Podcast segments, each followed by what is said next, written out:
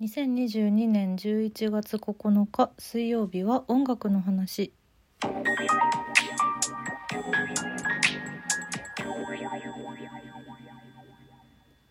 日は音楽の話に最終的にしたいんですけどまあとあるドラマの話からいろいろ考えたことが最近あってそんなお話をしようと思っております。今期のドラマでね私はその一番好きなのはね「サイレントなんですよ。もう話題沸騰ですけれども、うん、私も漏れなく「サイレントがもう毎週毎週の楽しみで今。毎週木曜日の夜10時からフジテレビで絶賛放送中のドラマ川口春奈さんと目黒蓮さんのドラマですね「サイレントがもう本当にもう心にぐさぐさ刺さりまくっておりまして。そうこのドラマねちょっとまあ見てない方もいると思うんですけど若干ネタバレしたりとかすると思うのするかもしれないのでちょっとその辺お気をつけあれ。ちなみに TVer で多分1話から全部見れます。うん。えっとね今私がさっきチェックした時は4話はなかったんですけどこう時期によって多分またあの配信再開したりとかしてるので結構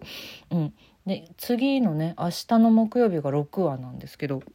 全部見れるしあと TVer 限定のエピソード0ももうすごいグッとくる5分あの5分でこんだけ胸締め付けられるとはっていうそうすんばらしくすんばらしくハマってるんですけど私は。でまあこれを見ていてちょっといろいろ考えたことがあってまあそうですねえっと、なんでなんでそれをこの音楽の話でしてるかっていうとこのドラマの設定がですね、まあ、高校生の時にお付き合いしていた2人のか今の関係が全然その変わってしまってっていう簡単に言うとそういう話の流れなんですけどそのスピッツの曲がすごく好きでそれでちょっとなんかいい感じになった高校生の2人がいて、うん、でだから同じ一つのイヤホンでね片耳ずつ一緒の音楽を聴いたりとかあと毎晩電話をしたりとかそういうことをしていたんだけどある日急に LINE で文面だけであの他に好きな人ができたから別れたいってこう男の人の方から言われちゃうんですね目黒蓮さんですね。でっていう過去を持っている川口春奈さんが主人公なんですけどで久しぶりに再会をしたら目黒さんの演じるさくらそうくんは耳が聞こえなくなってしまっていたっていうそういうお話で、うん、だからだから電話もできなかったしなんだろう。川口春奈さんは今タワーレコードの渋谷店でバイトをしているんですけど音楽も聴けなくなってしまっているしさくらそうくんはねそうそういう話をこうドラマの中でこう見ていてあ耳の聞こえなくなってしまった人にとって音楽ってどういうものなんだろうなっていうのをふと私は考えたんですよね。まあ、それが発端の今日の音楽の話なんですけどあくまでも私本当にせ何の専門家でもなくドラマのファンである一健常者の思ったこととか調べたこととか、うん、感じたこととかをお話しするのでちょっと不正確だったり全ての人が当てはまるようなことではないであろうというのを前提になんとなく聞いていただければと思いますそしてなんか考えてみてもらえたら嬉しいな嬉しいなっていうのもおこがましいですけど。うん、なんか知ってることがあったらそれは教えてほしいなっていう気持ちもありますね。うん、そんな回です今日は。うんと、まあ、まずその前にこのドラマにょドラマにょ 興奮するとすぐ「の」が「にょ」になってしまう私。すいません。ドラマの音の使い方もめちゃくちゃうまいなって思ってて。えっとね最新の5話はね結構そのなんだろうさくらそうくん目黒蓮さん演じるさくらそうくんの出るシーンがあんまり多くなかったので結構そういう演出は少なかったんですけど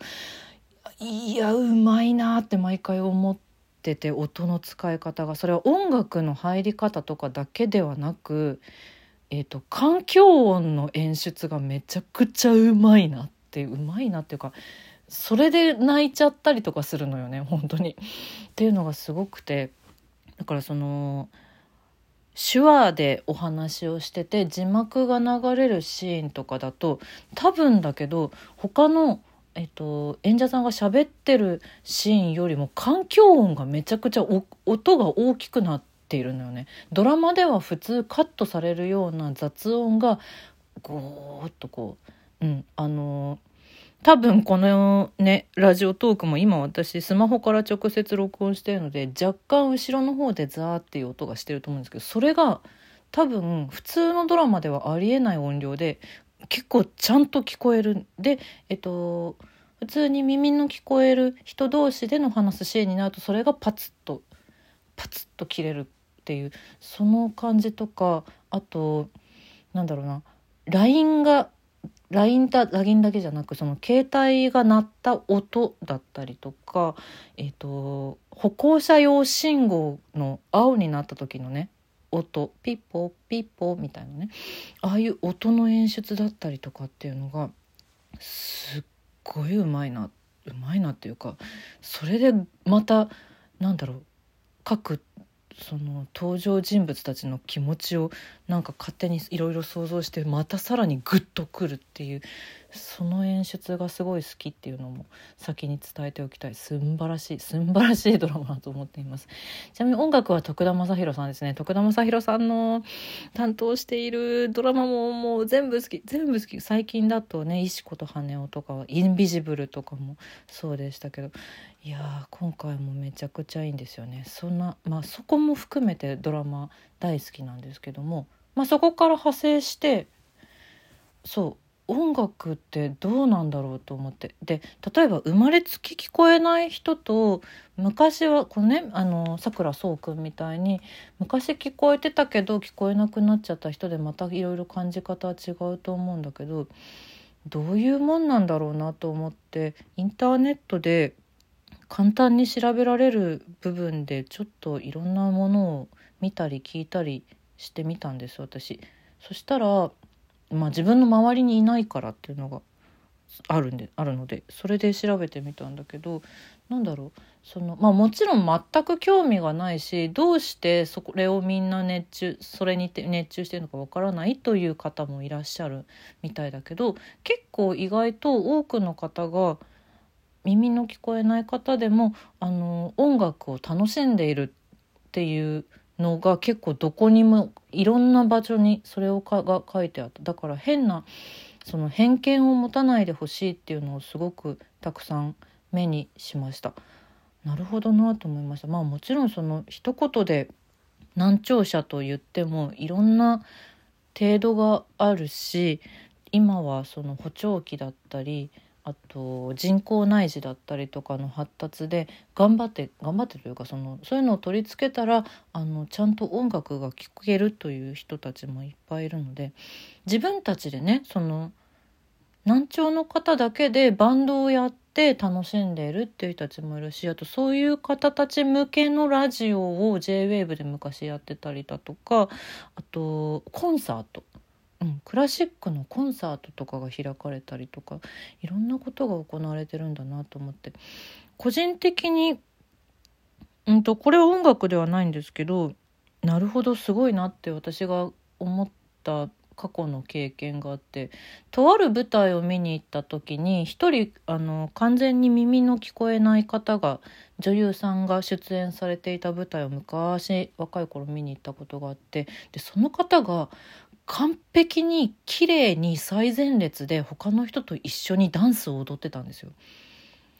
どうやって音取ってるんだろうと思ってすっごく不思議でで後からいろんなその後書きとかねいろいろパンフレットとかを見たらその音の振動だったりとかこのこの動きから何秒でここに入るとかそういう覚え方をされていたっていう話を聞いて。でそのそういう方が出演されているからっていうのでなんだろう客席まで届く振動みたいなのをすごく意識して作られた舞台だったっていうのも後から聞いてて確かになんだろう音楽の重低音がドスドスっと結構客席まで届いてたなっていうのとかあと傘がコツコツコツってこう来る音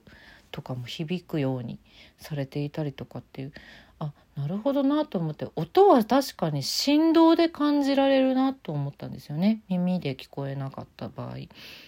クラシックのその過去にやった難聴の方向けのコンサートっていうのは丸いボールを1人お客さんが1人1個持ってその演奏者の音によってそのボールがボールの振動の度合いが変わったりとかあとそのボール自体が大きい音になればなるほど強い光を発するっていう光に反応して音が光るようになってるボールをみんなが持ってるっていう。そういうコンサートがあったみたいです。なんか私動画を見たんですけどお客さんは演奏者さんをじっと見つめてる方もいたしボール自体にこう耳を押し当てて振動をより感じるみたいな聞き方をしてる人がいたりとか。うーんなるほどなと思って。なんだろう。私はその今こうして音楽を楽しんでいる普通に楽しめているっていうことをまずなんだろうな感謝しつつでもうん難しいな言い方がなんだろうこれは音楽に限らず演劇もそうなんですけどそういった障害を持つ方にも楽しんでもらえるような何かを作っていくことができるだろうかっていうのがなんかすごく今考えています。このラジオもねそうそういう方にがもし聞く機会があるのであればちゃんと届くのだろうかなんてことを最近ドラマを見てからいろいろと考えるきっかけになっております。